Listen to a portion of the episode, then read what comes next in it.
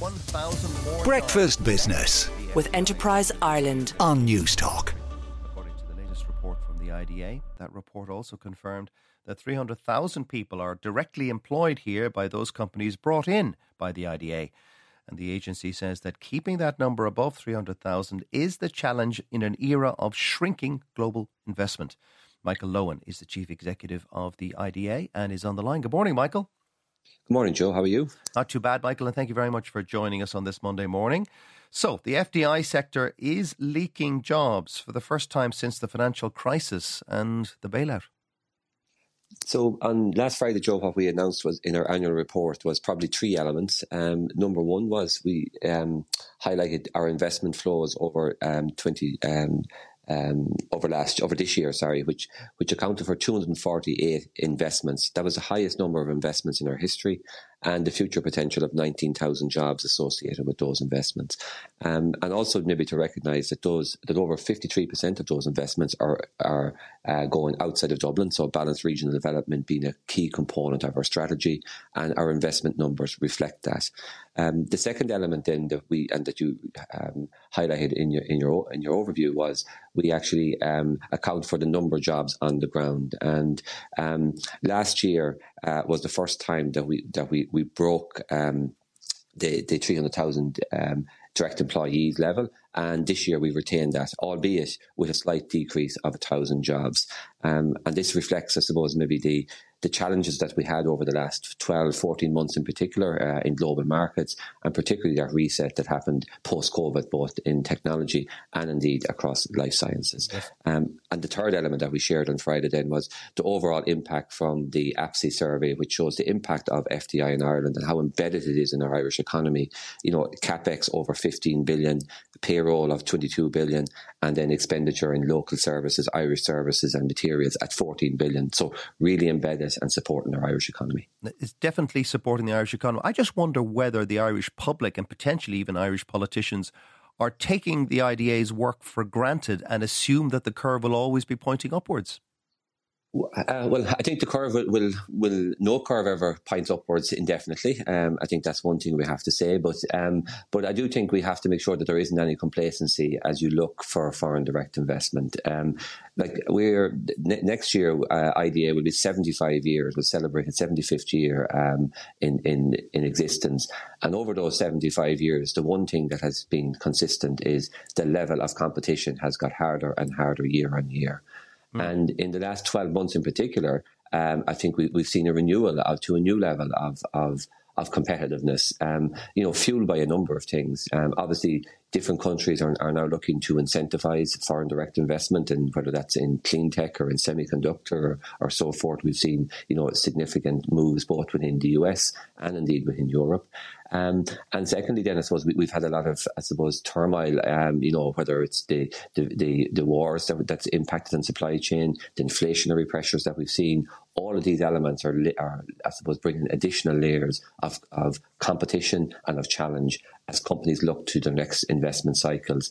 And that's where Ireland actually is coming to the fore. I think our stability, our long track record has, is, is, significant, and we have to, we can't be complacent. We have to continue to keep that agility and be pro enterprise and pro business within our policies. And thankfully, we're doing that as well. Now, has the competition, and that, by that we mean other countries, uh, have they simply got wise to what the IDA does? Has, has it somehow worked out our secret sauce? I, I, don't believe they've worked out her secret sauce. I, th- I, think there's a few things in terms of what Ireland's proposition is, um, and you can look at it through uh, different lenses. One is, you know, you can bring financial lenses to it, but financial lenses alone don't bring success. What brings success for, for uh, in our experience of of FDI and of embedding FDI is that partnership model, is that uh, consistent pro business um, support that you get through, through through the entire of the government system and indeed the availability of talent. And so not all of these elements are equal in every country. Uh, not all of these elements can be delivered, you know, within 12 or 18 months. It takes consistent, consistent policy, consistent focus to build that, that sort of critical mass. Uh, uh, what are the biggest competitors? Which countries are really putting it up to the Irish now in terms of attracting FDI? I understand that France is making a huge effort. Yeah, so so within within Europe, you, you have you have many. It, it depends on different activities in different sectors, but France and Germany are, are, are certainly looking at high value um, um, investments, whether that's in semiconductor or in life sciences or in the whole area of fintech. Um, you're looking at the southern the southern states of Europe uh, have probably a cost advantage um, in, in, in for, for, for service because and, and our wages are high. Yeah, because of service and transactions, I think we, we have to accept that. But there's nothing unusual in that. You always have, I suppose, um, different layers of, of, competitive advantage. And then you look to you look to um, the US and, and obviously the um, uh, Inflation Reduction Act in the US has been has been a significant change in the last 12 months uh, as well, which which has which has allowed companies to invest and I suppose attracted companies to, to invest in the US. And then like, Singapore is continuously a, a major um, competitor for, for, for mobile foreign investment. So depending on the sector, depending on the project, you could be looking at a, a, competitor on, on our doorstep or indeed one further ashore. Now, sticking with the Inflation Reduction Act, which basically subsidizes uh, investment in clean tech and green tech stuff in the United States, there's no equivalent in the European Union, and quite a few European Union member states are nervous. Uh, that it could reactivate um, grants and states basically bailing out individual companies. Is there a risk of that? Um, I, would say there, there's a, there, there, may be a risk, but I think the risk is probably is possibly low, um, in my opinion. Um, I do think through the European Commission there there are plans to to have responses, and I think responses need to be uh, proportionate as well, Joe. Um, and I think that that's where the the responsibility of both from a European Commission and indeed within within states ourselves, uh, within every state of the European Union, have to be balanced in that. So, because I'll be honest, if if we end up um, as as you know as a European Union in a war of subsidy, that is not going to be to the advantage of either the people of of of of Europe, or indeed the companies, or indeed enterprise development. I think we need to get that balance right, uh, and that's something we've been consistent, the Irish government have been consistent on as well. Now, is the technology sector your your, your the problem child? Is that the bit that you're focused about the most, or is there another bit of FDI that worries you? Uh, so just to say, in terms of, of, of, our areas of focus, our sectors remain, you know, key to us across. You know, technology is, is one is one sector that's very important to us and well established in Ireland. Um, um, financial services, international financial services, again over the course of this year has sh- has shown a strong growth and delivered strong growth.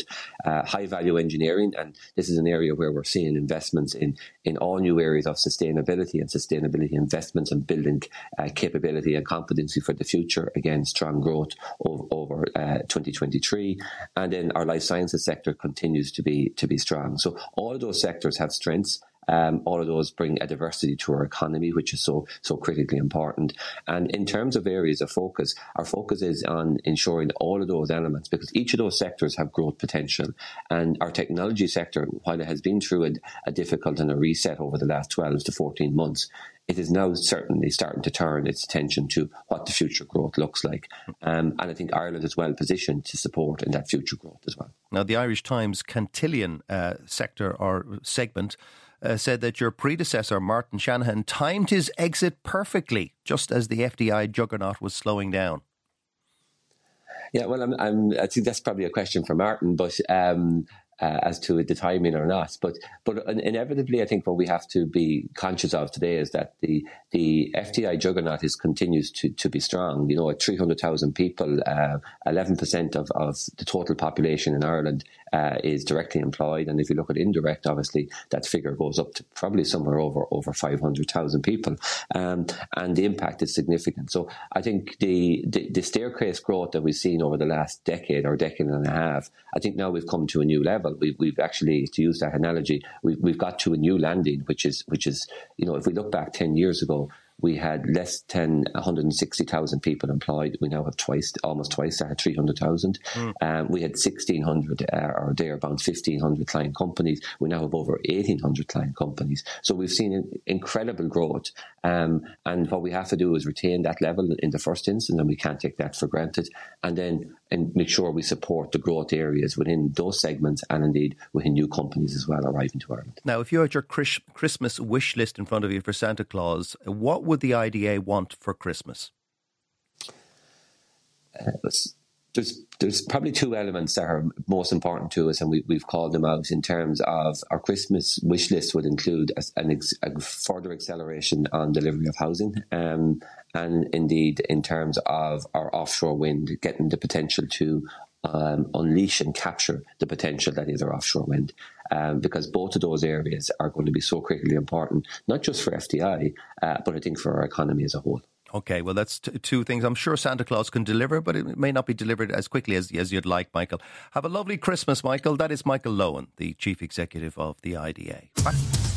Breakfast Business with Enterprise Ireland on Newstalk.